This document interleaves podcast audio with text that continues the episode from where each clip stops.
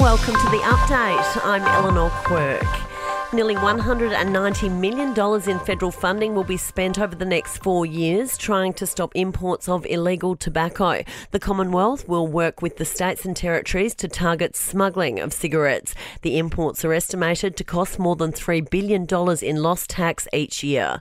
Protesters planning on targeting the Australian Open have been put on notice. It comes after a number of events have been interrupted by Gaza conflict demonstrators recently. Tournament director Craig Tiley says they've worked closely with security and police to prepare for any situation. Anyone that comes on site that with a purpose, purposeful uh, intent to disrupt the enjoyment and the safety of other fans will be promptly removed, and uh, we don't welcome anyone on site that, that has that intent.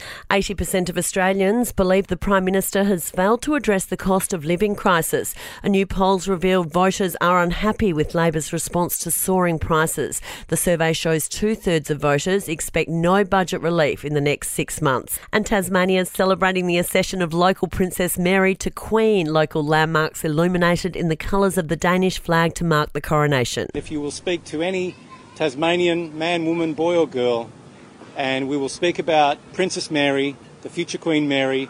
Uh, they will all say the same thing. Uh, Mary's one of us.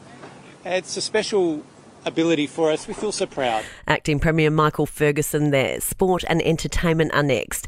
To sport and the Socceroos defeated India 2 0 to kick off their Asian Cup campaign. Coach Graham Arnold says they were impatient in the first half. In the second half, I felt that uh, when we got him in at half time and showed him some good clips about what they're doing well, that uh, second half we did very well. The Melbourne Renegades gave Aaron Finch a winning send off with a six wicket win over the Melbourne Stars. To entertainment, and Tom Holland has shut down speculation that his relationship with Zendaya is on the rocks. It comes after she stopped following him on Insta, but as it turns out, she recently unfollowed everyone. When asked by paparazzi in Hollywood, the Spider Man star says there's no truth to the rumours. Before saying you and Zendaya are broken up, can you clear that up?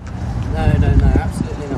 And Mean Girls the Musical is a box office smash, raking in almost $12 million on its opening day in the States. And that's the latest from the Nova podcast team. We'll see you again soon for another episode of The Update.